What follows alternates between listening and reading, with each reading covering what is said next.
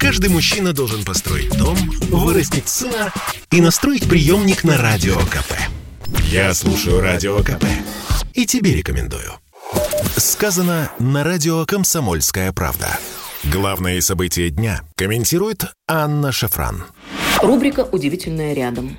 Замечательные новости поступили на ленты. Роспотребнадзор продлил действие санитарных правил по работе вузов и школ в условиях пандемии до 2024 года. Внимание, друзья! до 2024 года. Следующая новость. Запрет на массовые мероприятия в школах продлевается до 1 января также 2024 года, передает Роспотребнадзор. Очень много вопросов возникает по следам опубликованных новостей. Ну, во-первых, мы понимаем, что угрозы от дистанционного образования полностью игнорируются в тот момент, когда целый ряд ведущих экспертов, педагогов, высказался насчет того, что дистанционное образование, к сожалению, не может быть полноценным образованием и заменить собой классическое очное образование. Более того, на эту тему недавно высказывался сам министр науки и высшего образования Валерий Фальков – Процитируем его. Да, качество удаленного образования отличается от качества очного образования, потому что одно дело, когда мы с вами общаемся вживую, а другое, когда по телевизору.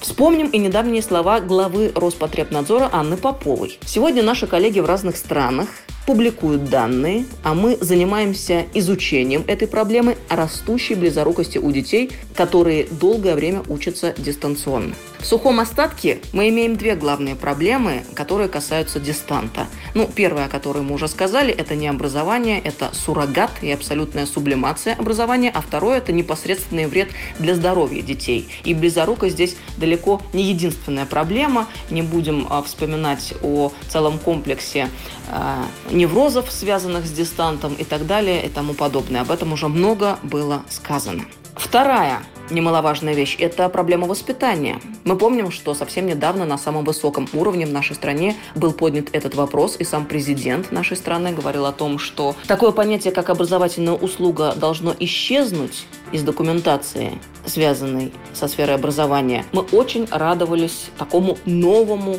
подходу, который был озвучен с самой высокой трибуны в нашей стране. Выяснилось, что на протяжении многих лет когда школа фактически сняла с себя обязанность заниматься воспитанием детей, мы э, чуть было не упустили наше молодое поколение, которое погрузилось в интернет, э, которое со всех сторон обложено деструктивным контентом. Плоды этого мы наблюдаем все чаще и чаще. Стрельба э, в школах, разного рода трэш-стримы, и прочий ужас, с которым нам, как взрослым, приходится сталкиваться. Надо заниматься детьми. Было принято решение о том, что в школах будет введена соответствующая должность зауча по воспитательной работе. С начала этого учебного года во всех школах нашей страны был начат этот важный процесс. Каким образом будет осуществляться воспитание, если школьники теперь столкнутся с постоянной угрозой перехода на дистанты. И, как мы понимаем, вплоть до 2024 года они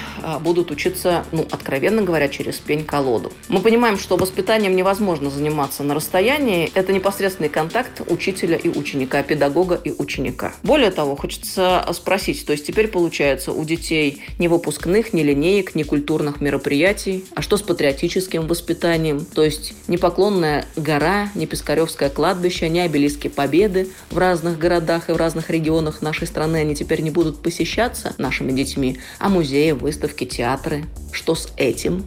На каких основаниях были сделаны такие долгосрочные планы Роспотребнадзором? Потому что если принимаются такого рода серьезные решения, на много лет вперед логично было бы проинформировать граждан Российской Федерации о выкладках, которые позволили публиковать такого рода документы. На основании каких статистических данных, на основании чего были сделаны такие заявления. Ну и давайте не забывать, что необходимо здесь учитывать одну из архиважных вещей. Образование и подготовка профессиональных кадров – это вопрос для государства стратегический. Это вопрос национальной безопасности. Что будет с нашими кадрами, если мы знаем, в перспективе на несколько лет вперед и школьники, и студенты в нашей стране утратят возможность получать нормальное, качественное образование и воспитание. Каким образом мы собираемся осуществлять наши амбициозные национальные проекты? Кем? Мигрантами?